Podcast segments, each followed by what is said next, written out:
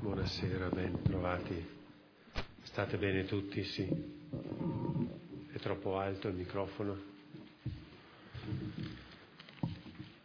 Avete passato una buona Pasqua? Tutti, sì?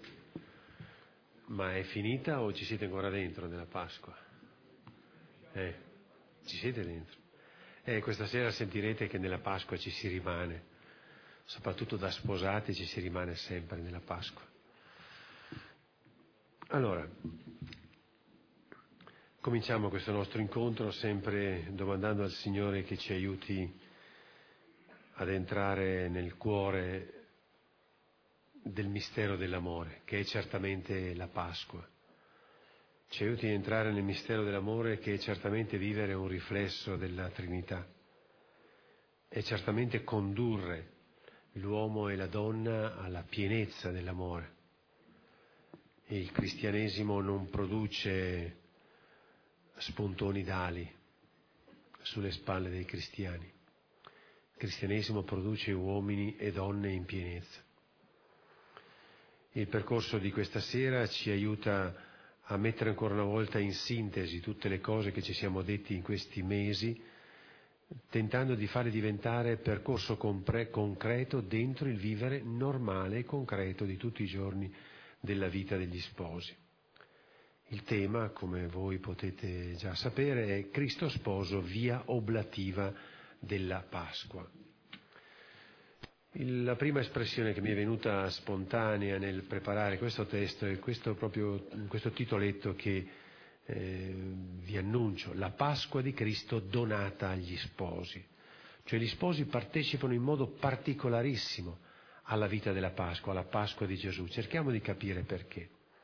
Gli sposi, per la grazia del sacramento del matrimonio, uniscono la loro vita a Cristo sposo e hanno la grazia di attualizzare il suo amore per la Chiesa.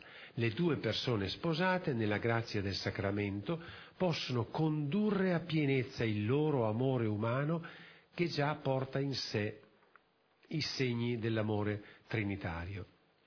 La strada è tracciata rivivere con Cristo e in Cristo il suo amore nuziale per l'umanità e per la Chiesa. Nell'ultima scheda, la via unitiva, ve la ricordate, dell'incarnazione, nell'ultima scheda abbiamo contemplato l'amore nuziale del Verbo che con l'incarnazione unisce a sé l'umanità come sua sposa. Con questo primo passo ci siamo inoltrati in quell'amore straordinario di Dio che per amore assume l'umanità in tutta la sua povertà e finitezza e abbiamo intuito una strada di vita, un sentiero di crescita spirituale per gli sposi che sono penetrati dall'amore che unisce il Verbo di Dio alla carne umana da Lui assunta e Cristo capo alla sua Chiesa. In questo secondo momento il nostro sguardo si soffermerà a guardare a colui che hanno trafitto, allo sposo che ama l'umanità fino a consegnarsi per amore alla sua libertà. Si consegna alla libertà degli uomini e delle donne. È il dono totale di sé che accetta di perdere, di morire, nella certezza che da quella morte verrà tolto il velo che impediva di vedere la realtà. E questo lo potremo vedere come per certi versi anche nella vita di coppia. Il dolore toglie il velo e conduce talora a vedere ciò che prima non si sarebbe visto. È proprio dentro la drammaticità di certe situazioni che si può arrivare a misurare il vero livello dell'amore di un coniuge. Viene tolto il velo, si può vedere fino all'amore più, più, più grande, fino a un amore più grande dell'odio, come ha fatto Gesù. Padre, perdonali perché non sanno quello che fanno. Si sperimenterà che non c'è nessuno così in basso e lontano dall'amore da non essere chiamato a condividere le sue nozze. Oggi sarai con me in paradiso. Gesù, sposo, con la Pasqua supera il dono del suo amore, della sua vicinanza all'umanità, della condivisione, come potremmo dire, per arrivare al dono totale. Dona se stesso, il suo corpo. Lo si capisce in modo più evidente ancora in quel gesto che precede la Pasqua e ne è l'anticipazione e spiegazione piena, l'Eucarestia. Dopo aver amato i suoi che erano nel mondo, li amò sino alla fine. Prendete e mangiate, questo è il mio corpo. È la sua Pasqua nuziale. I suoi, i suoi discepoli, i suoi, la sua comunità. Gesù ama a tal punto la sua comunità sposa però anche qui dobbiamo stare attenti quando usiamo questa parola comunità, perché per noi è un termine astratto, generico. Gesù ama a tal punto la sua comunità sposa, sono persone concrete, uno, due, tre, quattro, cinque, sei. La sposa è sempre qualcosa di concreto. La comunità è concreta, sono le persone. Gesù ama a tal punto la sua comunità sposa da voler diventare con lei un sol corpo, una sola carne. È pazzia divina. Prendete e mangiate. In questo modo lui plasma quella comunità, la chiama a una relazione tale con lui da essere sua sposa, da elevarla ad una tale altezza da offrirle non soltanto affetto, ma offrirle il suo corpo per amore ed il suo amore supera in assoluto ogni limite umano, perché Cristo si dona totalmente ad una comunità concreta che lo tradisce. Guardate che tocchiamo i vertici qui del mistero del dolore e dell'amore. Cristo si dona totalmente a una comunità che lo tradisce, anzi, perché lo tradisce? per offrirle un amore che è già oltre il tradimento. Cioè è fuori da ogni logica, da ogni logica umana. Cristo si mette in mano a chi lo rifiuta. Questo rende sacrificale, martirizzante il suo dono ma in un certo senso proprio la realtà drammatica del rifiuto umano, c'è anche il nostro, sapete dentro, la realtà drammatica del rifiuto umano rende il suo dono più autentico, lo rende e lo mostra interamente puro, totale, assoluto. Proprio in questo donarsi sta il sorpasso. Il suo amore sorpassa il rifiuto della comunità lui rimane fedele. E quella piccola e prima comunità di persone mangia il corpo e beve il sangue di Gesù e, senza piena coscienza di ciò che sta accadendo, supera il suo rinnegamento e Cristo è in loro e vive in loro. Cristo unisce a sé un Pietro, in sé, in quel corpo donato per amore, sapendo del tradimento e oltre il suo tradimento mi rinnegherai tre volte. I suoi apostoli si trovano a vivere quella vita che in qualche modo hanno messo a morte. Vivono di colui che hanno tradito, di colui al quale hanno tolto la vita. E attraversando nell'amore questo rifiuto che Cristo può fare della Chiesa la sua sposa per sempre, oltre ogni tradimento. Questo è il fondamento della Chiesa, il fondamento dell'amore assoluto di Cristo per la Chiesa, perché Cristo la ama già oltre ogni tradimento. Questo fin dal suo concepimento nel cenacolo. il risorto tramuta le piaghe, il peccato da elemento di morte, di condanna, da motivo di condanna a elemento di vita, da elemento di tradimento a segno di amore fedele, che scavalca e supera il rifiuto dell'umanità e il suo fragile amore. Nell'ultima cena Cristo si è donato come vittima attraverso il pane spezzato, il vino versato, a coloro che gli toglieranno la vita. Quanto amore deve aver avuto Gesù dentro ponendo questo gesto nell'ultima cena? Capite che lì nella pienezza della lucidità, della consapevolezza, capite che lui nell'ultima cena ha già patito nell'anima non meno della crocifissione. Quando nell'amore dona il suo corpo d'amore a chi già lo rinnegherà, comunque scapperanno tutti.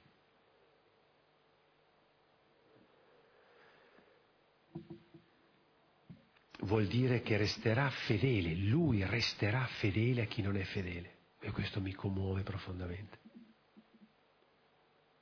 Cristo mi resta fedele. A me, che non resterò fedele.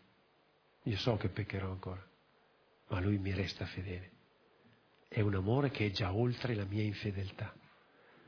E solo Dio poteva arrivare a tanto. Per questo nel crocifisso noi ammiriamo il mistero del Dio fatto uomo. Non cessa di stupirci come Dio fatto uomo perché solo nella potenza del divino si poteva arrivare ad un amore così grande. È un amore indissolubile. Lui lo celebra indissolubile fin dall'inizio. Le piaghe, da elemento di rifiuto, segno del rinnegamento, segno della fuga dei discepoli, sono, divengono segno e garanzia. Vuoi capire che io sono oltre i tuoi peccati? Guarda, metti qua il tuo dito. Toccami garanzia di un amore ancora più grande verso, proprio verso quelle persone che gli hanno inferto tali piaghe. Avete intuito qualcosina di questo amore pazzo di Dio? Fuori misura? Allora qui dovreste cadere in ginocchio. Gli sposi, per la grazia del sacramento del matrimonio, per l'effusione dello Spirito Santo su di loro, sono resi partecipi di questo amore pasquale di Cristo per la Chiesa. Questo deve commuovervi, deve, deve travolgervi. L'avete sentito, avvertito un attimo l'ebbrezza di questo tipo di amore che Cristo ha per la sua Chiesa? Questo tipo d'amore doc è comunicato a voi nella grazia del sacramento avete un patrimonio di grazia, di Spirito Santo. Gli sposi sono chiamati a vivere la loro nuzialità nella e con la infinita nuzialità pasquale di Gesù. Cioè siete, come dicevo l'altra volta, avvolti dentro da questo fuoco, i vostri rovi come nel rovetto ardente sono avvolti dentro, Dio non, non, non modifica la vostra libertà di azione, eccetera, rimanete quei rovi del rovetto ardente, che pur avendo il fuoco attorno rimangono verdi, non bruciano non si consumano, ma siete avvolti dentro questo fuoco d'amore divino. Basta solo che i vostri ramoscelli teneri si aprano a questo calore, a questo amore, a questa invasione di divino.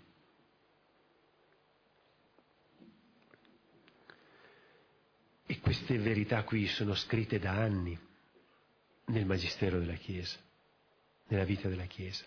Purtroppo sono, non sono fatte proprie dagli sposi.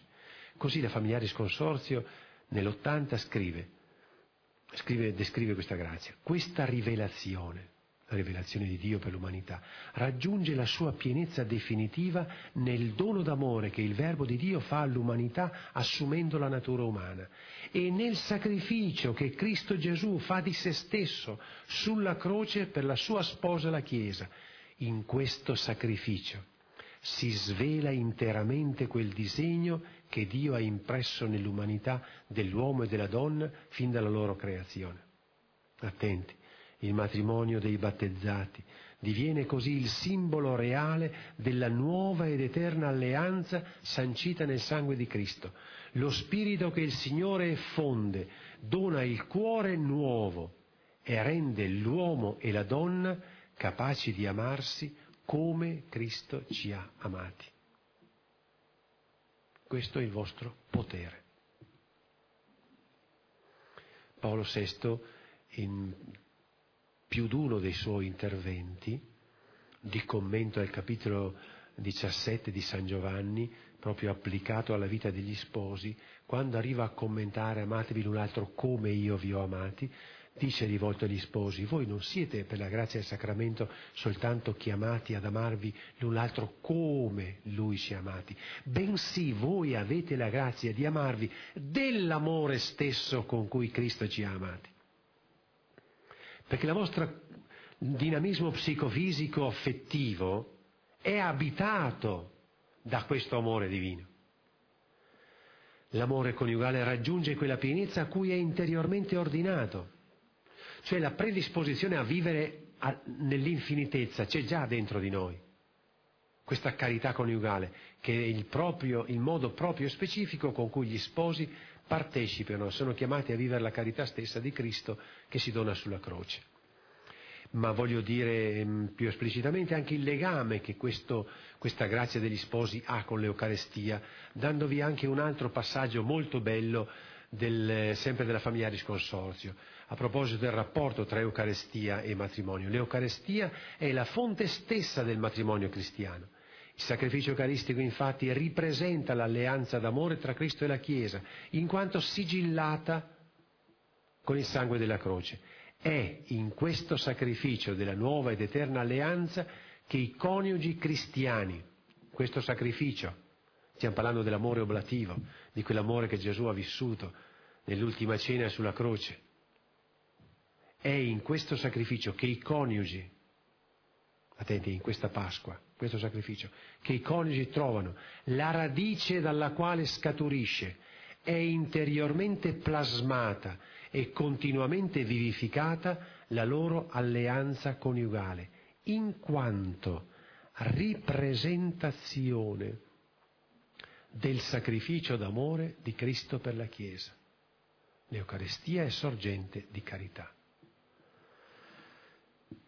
Questi principi teologici straordinari, bellissimi, detti sia pure in modo eh, breve e sintetico, costituiscono il fondamento per ricavare delle conseguenze di una vita normale di coppia che sfrutta, tra virgolette, mette a frutto questa ricchezza straordinaria che avete per il sacramento del matrimonio. L'ho intitolato appositamente un dono infinito per la vita di tutti i giorni. Come ho fatto io, così fate anche voi. Fate questo in memoria di me. L'infinito amore di Gesù per la sua comunità sposa diventa significato, forza e ideale di vita per gli sposi. La via oblativa, quella di Gesù, quella dell'offerta di sé, del tutto donato, del corpo donato per amore, la via oblativa dell'offerta totale di sé, senza limiti, diventa la, vita, la via feriale di crescita spirituale per gli sposi cristiani. Cercheremo di guardare al mistero della Pasqua di Gesù, perché non possiamo così tutto d'un colpo applicarlo alla vita degli sposi, cercheremo di guardarlo in varie prospettive e momenti, per coglierne più facilmente le indicazioni che seguono la via oblativa. Prese il pane.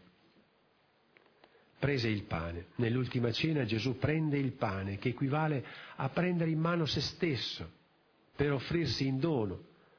È il dire tutta la sua libertà. Sa, sa che sta per perdere la sua vita, sa che vuole donarla nella pienezza della libertà.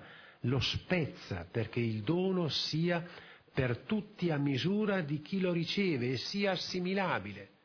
In questo gesto dello spezzare il pane, tutta la vita di Gesù viene ricapitolata.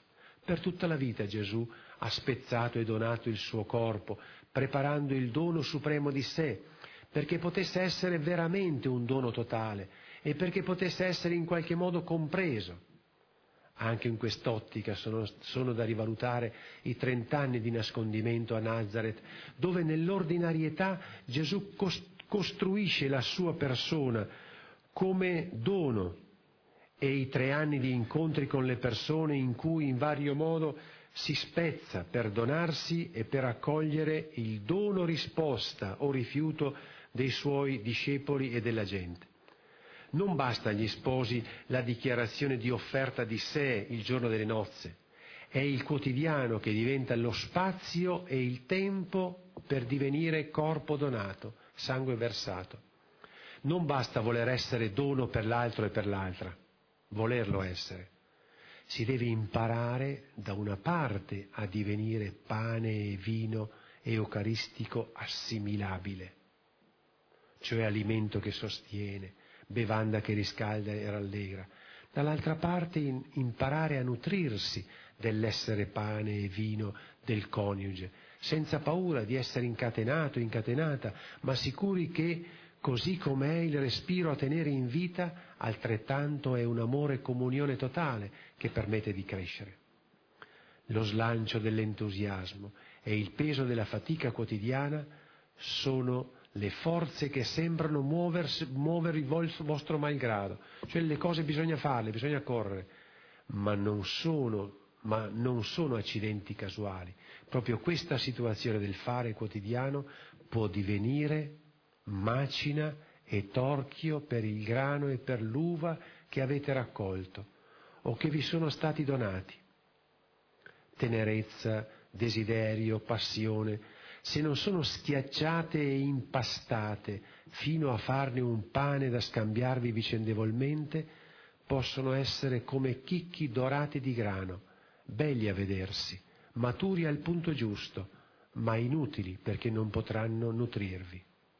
E che dire dell'uva dolce e zuccherosa che solo se schiacciata può essere conservata in botti preziose che racchiudono l'inebriante nettare che sa scaldare cuore e corpo degli sposi negli anni?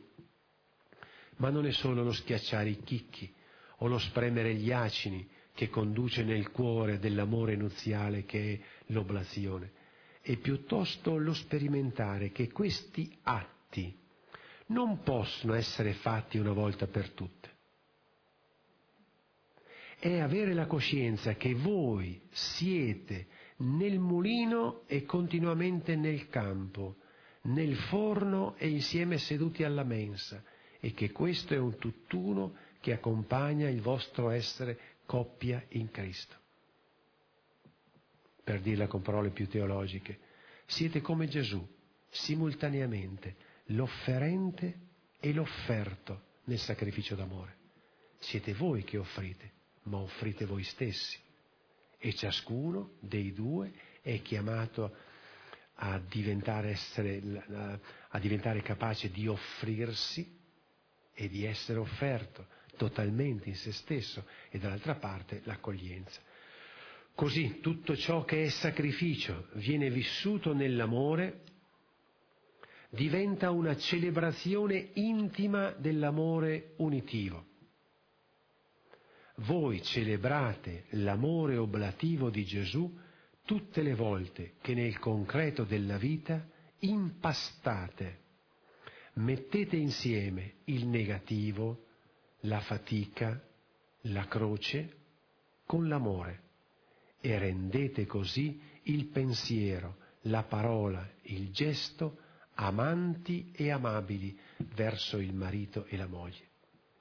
Quindi non pensate a, a percorsi strani e inventare chissà, chissà quali cose. Provate a pensare alle cose concrete, negative. Stasera quando tornate a casa, come trovate la casa, magari vostro figlio la lasciate in un certo modo, c'è disordine, e domani mattina tutto ciò che è negativo. Provate a verificare quanto e come questo negativo di fatica, di croce, riuscite a impastarlo, a metterlo insieme con l'amore. Impastarlo così con amore a tal punto che la vostra parola, il vostro gesto diventa un gesto amante e amabile. Non solo amante, ma anche amabile verso il coniuge. Il sacrificio quotidiano di qualsiasi spessore o importanza, sia dal più banale al più rilevante nella vita coniugale e quanti ne avete durante il giorno.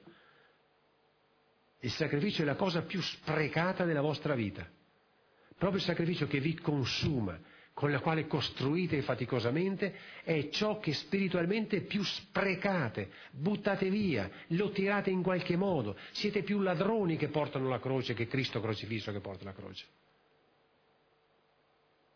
Provate a pensare a tutti questi sacrifici, dal più banale al più rilevante nella vita coniugale o familiare, può diventare logoramento o appiattimento nell'amore, o può essere occasione di morte offerta per amore, morte offerta per amore e risurrezione, piccolo o grande rilancio dell'amore. il sacrificio rischia di essere la tomba dell'amore, ma una tomba sigillata, non la tomba della risurrezione, perché non si è arrivati a quella tomba con amore, si è arrivati a quella tomba con rabbia. Anche questo mi è toccato fare, anche questo ho dovuto trovarmi, anche questo è successo. E il sacrificio diventa tomba sigillata.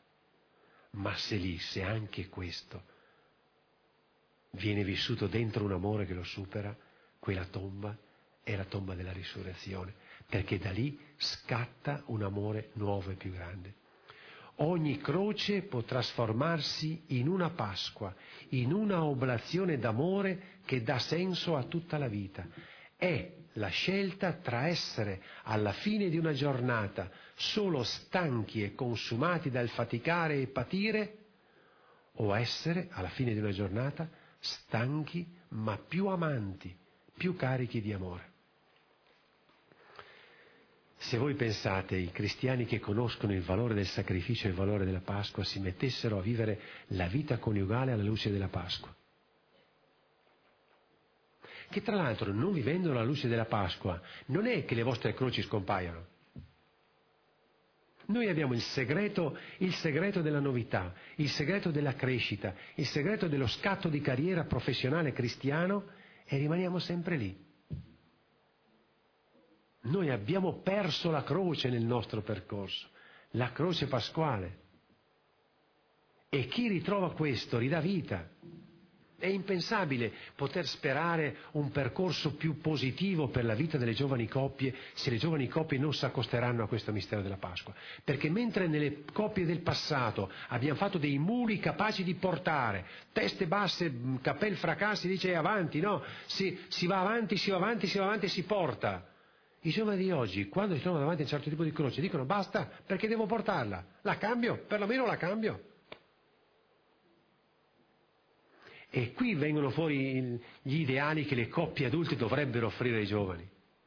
E ripeto, ideali che non, non vanno a, a, ad appesantire, a mutolire, a intristire le coppie, ma vanno a farle risorgere.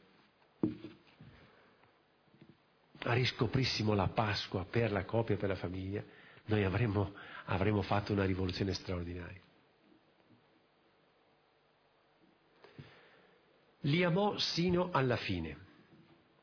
La via oblativa in Gesù non conduce solo verso la morte e il dono totale di sé, ma giunge a comunicare amore all'infinito, fuori misura. Solo nella croce avviene il sorpasso. Gli sposi, imbevuti dallo Spirito Santo di questo amore di Cristo, diventano capaci non solamente di amare nel sacrificio, e quanto vi ho spiegato poco fa, ma diventano capaci anche di scegliere, di volere, di decidere, di sacrificarsi per amore. Gesù ha voluto lui amare sino alla fine.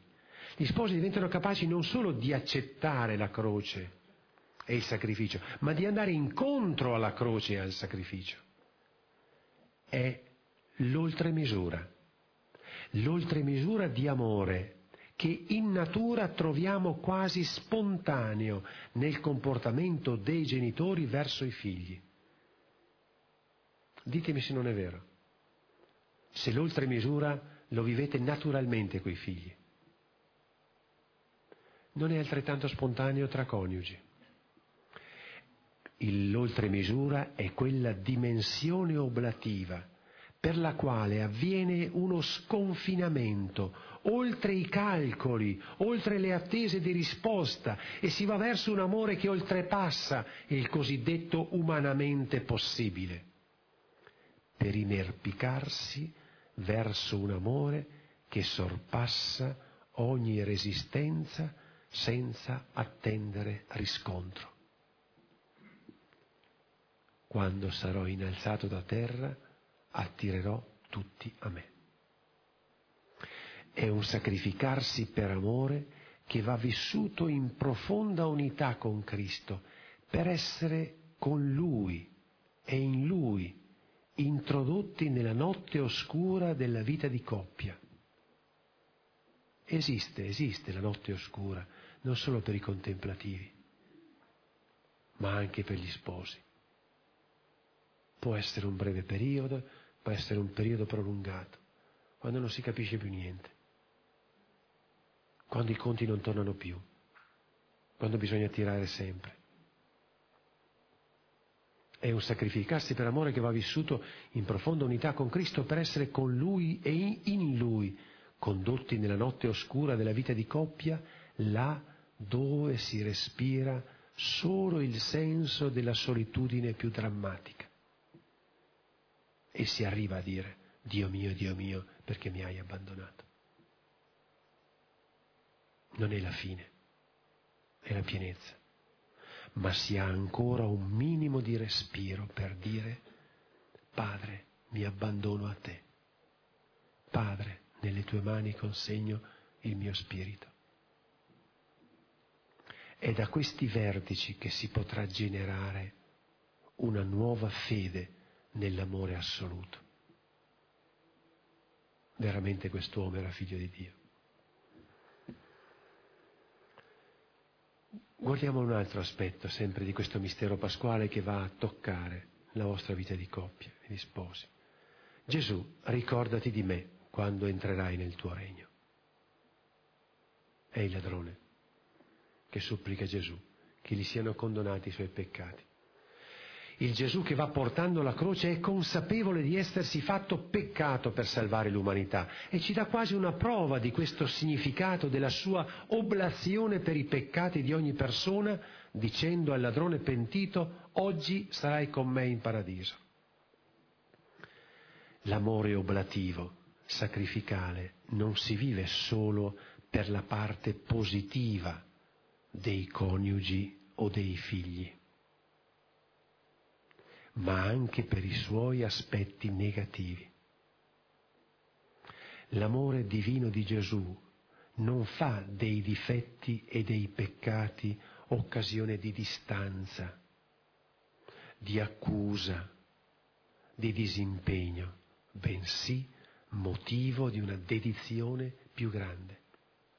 L'aveva capito Paolo quando scrive laddove abbonda il peccato ha sovrabbondato la grazia anche i coniugi hanno il dono, l'avete, poi, poi potete non usarlo per tutta la vita, ma partecipando all'amore di Cristo è giusto, doveroso dirvi, anche i coniugi hanno il dono di amare in questo mondo, modo, non nonostante i difetti del marito e della moglie, ma per i difetti di mia moglie e di mio marito. Lo so che tocchiamo i vertici qui della crescita spirituale, tocchiamo i vertici dell'amore. Bisogna diventare grandissimi nell'amore per arrivare a questo livello qui. Io sono felice che Cristo sia speso per me a questi livelli qui. Non che mi abbia amato nonostante i miei difetti, ma che mi abbia amato per i miei difetti. Questa è la redenzione. E voi avete la grazia di questo amore redentivo, oblativo. Prendere su di sé i limiti del coniuge per consumarli nell'amore. Nell'amore che mette ciascuno dei due nelle condizioni più autentiche, anche per far osservare, per correggere, per aiutare a superare i difetti, ma con un amore che sa scegliere circostanze e parole per giungere a buon fine. Guardate che al di fuori di questa logica mi dispiace per voi, ma resterete piccoli.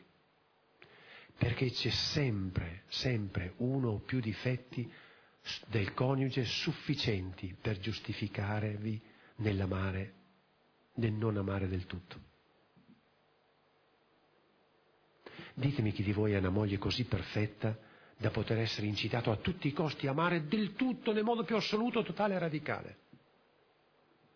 Tutti potete trovare quel difetto che vi giustifica nel dire, eh, se faccio qualche sbaglio anch'io, eh.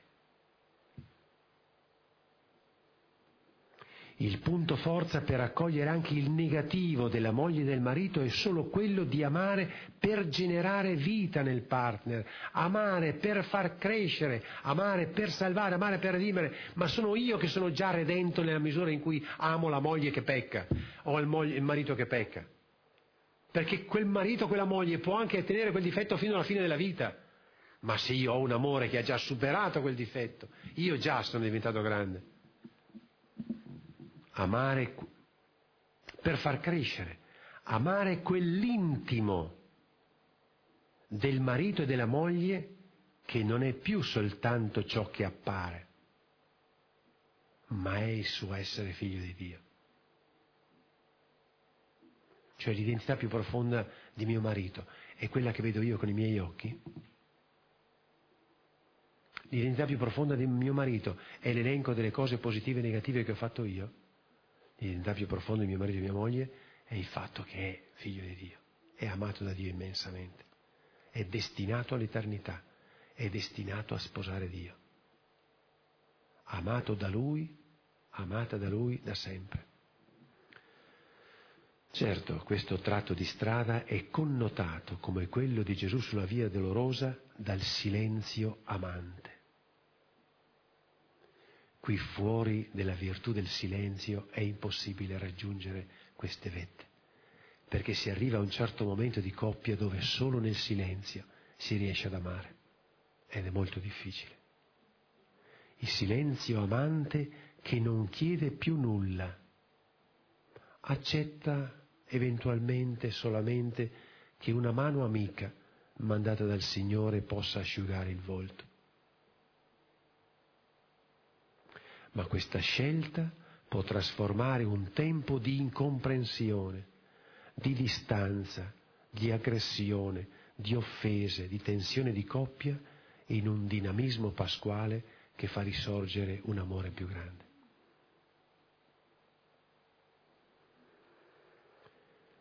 Un'altra espressione di Gesù in croce mi ha colpito particolarmente, mi è sembrata potesse esprimere un altro aspetto dell'amore pasquale di Gesù sulla croce, nella sua morte e risurrezione. Ho sete, ho sete. Non si possono usare mezze parole quando si descrivono certe forme di sofferenza della vita di coppia. Di questo ho esperienza viva. Quando la coppia entra in taluni stati di sofferenza, lì è dolore allo stato puro come nella vita degli sposi, dall'innamoramento in poi, si toccano i vertici di un amore e gioia senza limiti, perché è vero che gli sposi possono in certi momenti toccare il cielo dalla felicità, dalla gioia, dall'ebbrezza, come è vero che si arriva a questo. Così, quando questo rapporto si incrina fino a segnarne la fine, a segnarne la fatica, chi è coinvolto soffre senza misura. Va però fatta una precisazione, questo tipo di sofferenza si vive solo là dove vi è o vi era un autentico dono reciproco, vi era autentico amore. Dove invece dell'amore vi è e vi era soltanto il cercare un partner di vita, di giochi, di sessualità, ci sarà solo l'imbarazzo, la fatica nel trovare nuovi equilibri o preparare nuove scelte, ma non sarà questa qualità di dolore perché non c'è la stessa qualità di amore. La nostra attenzione però adesso vuole mettere in risalto la sofferenza come volto di un vero amore.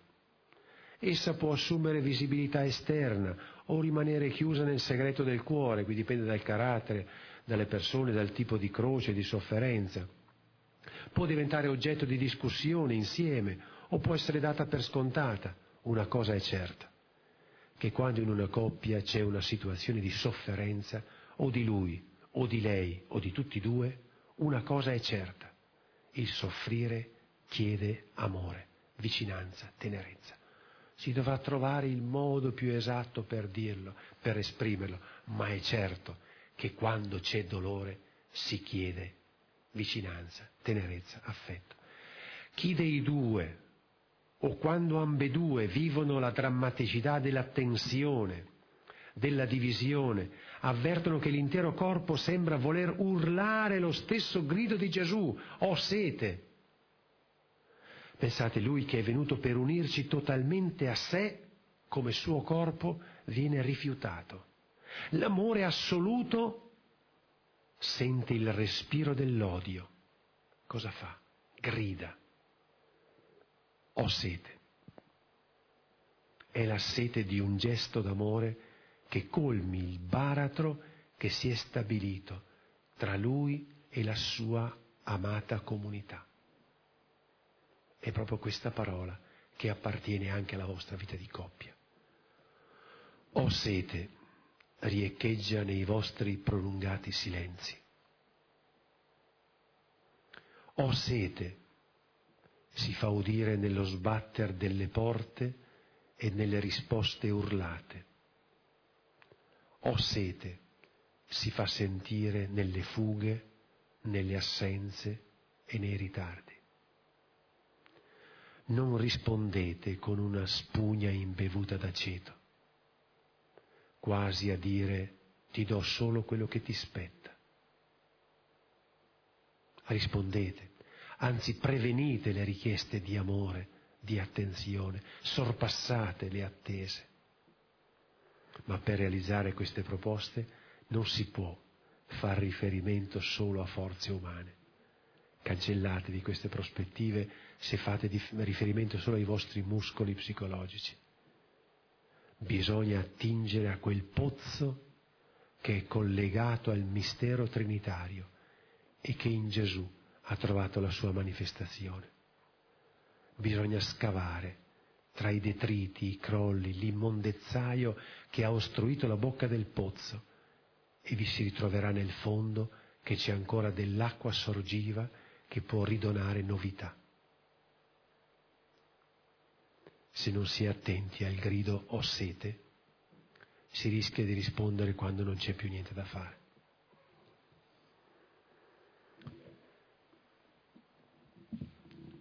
Consumatum est, ho dato tutto. La via oblativa dell'amore nel sacrificio e del sacrificarsi per amore conduce, come per Gesù, verso l'amore totale, l'amare per amare, l'offerta di sé fino a farsi Eucarestia, corpo e persona dati a perdere per la persona amata. Corpo a perdere per la persona amata. Una certezza senza Cristo, senza lo stare in Lui e con Lui, non si arriva a questi vertici di amore.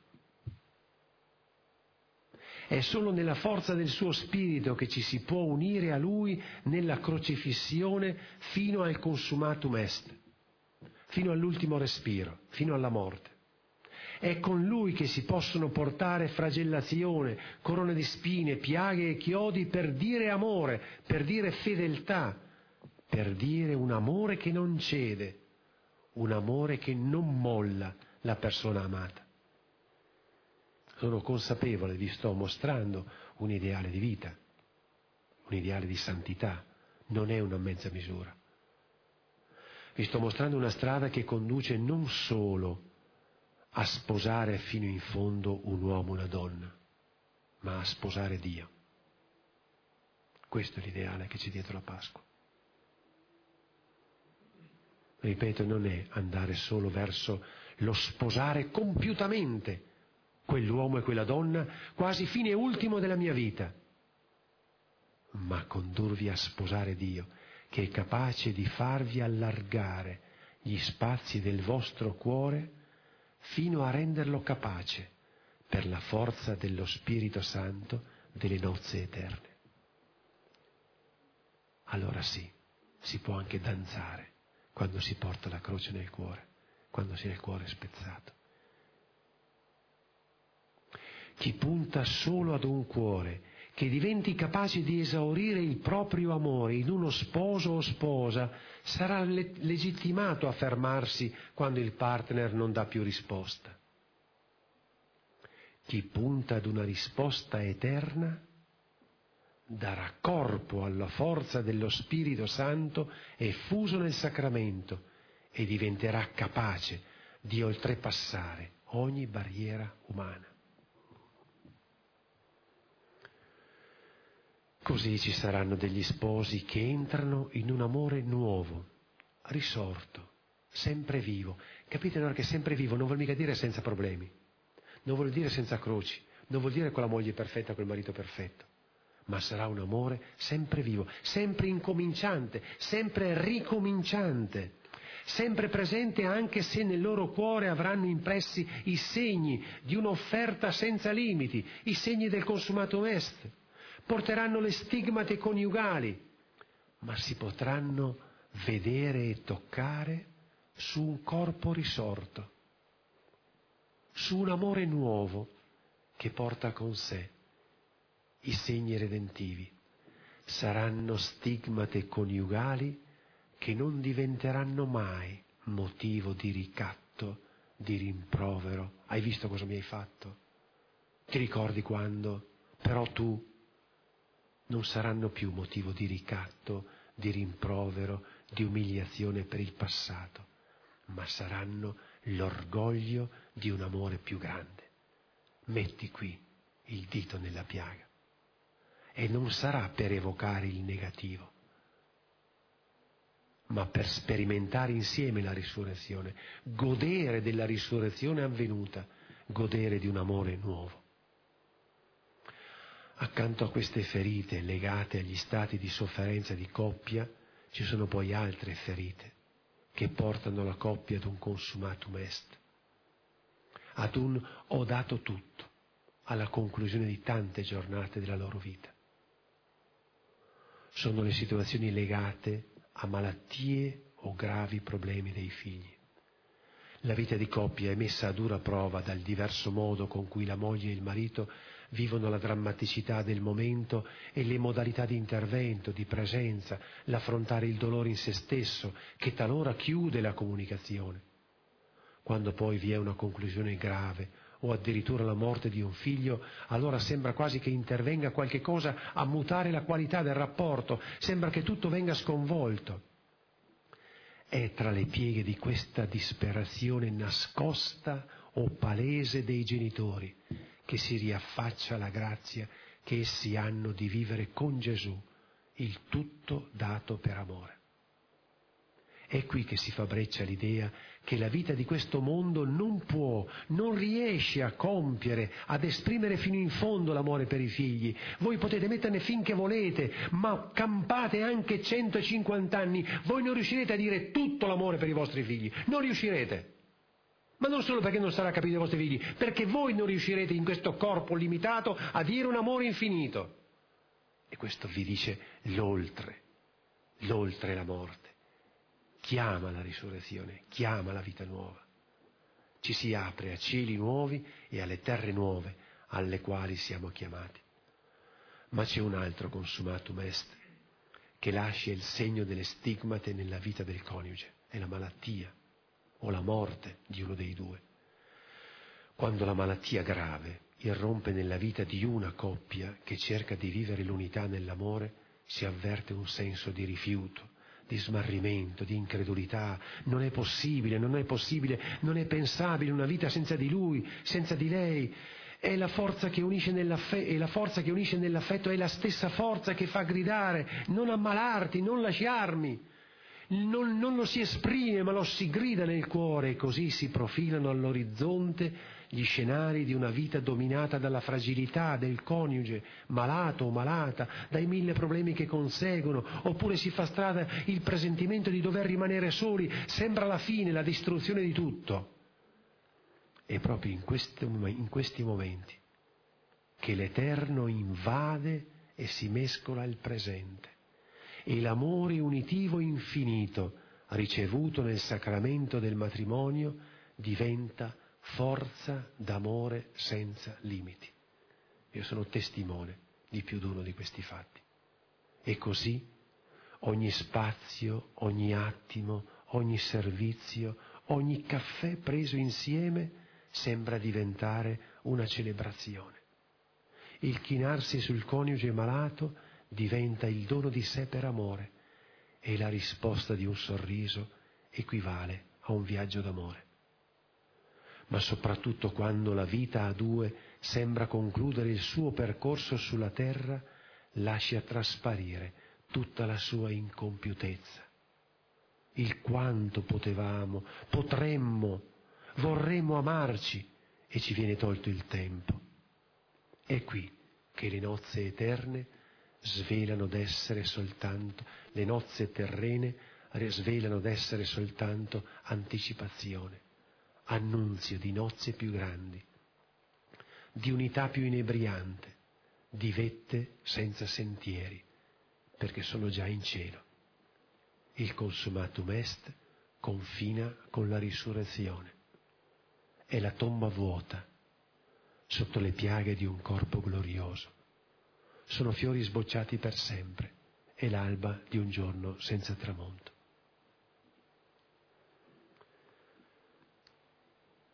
Andarono e riferirono che il Signore era risorto. La forza dell'amore oblativo, che fa sperimentare il morire e il risorgere con Gesù, che placa la sete arsa d'amore, la gioia dell'amore ritrovato, rinnovato, risorto, pasquale, non può essere contenuto dentro le pareti relazionali di una coppia, di una famiglia, di una casa. Diventa annuncio, comunicazione, esperienza. È così che i fermenti pasquali, il lievito della novità pervade l'ambiente di vita degli sposi. Nelle varie dosi consentite dei rapporti umani si dirà ho visto, ho sperimentato e si parlerà nella luce e nella gioia della Pasqua. Si potrà narrare il superamento di un momento difficile, di coppia, o si potrà esprimere il salto di qualità compiuto dall'amore, fino ad arrivare a poter dire a qualcuno il dono ricevuto dallo Spirito Santo nel sacramento del matrimonio non è stato vano, ma in noi due, in me, ha portato frutto.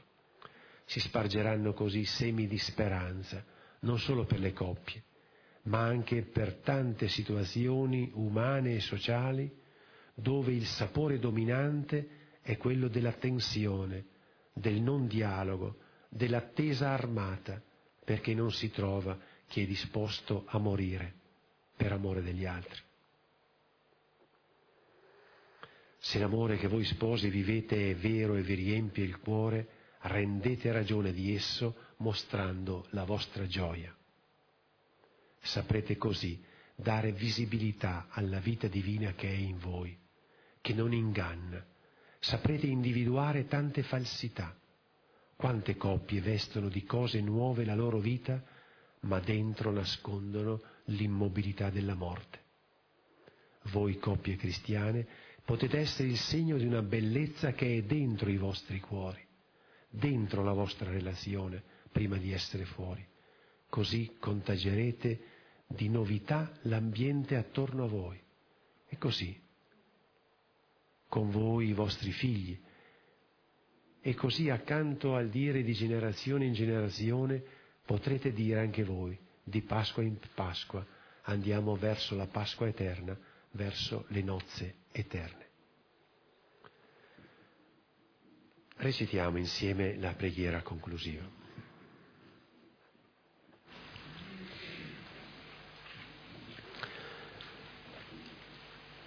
Signore Gesù, che all'incredulo Tommaso hai fatto toccare le piaghe dei chiodi per farti sentire come risorto, aiutaci a guardare alla nostra vita di coppia come a un corpo che, che può continuamente risorgere perché è abitato dal tuo Santo Spirito. Fa che lo sguardo sulle nostre piaghe non ci induca a pensare solo a morte, ma che sappiamo leggervi che è possibile un amore più grande della morte. Spirito Santo, apri il mio sepolcro, dove tengo imbalsamato il mio amore.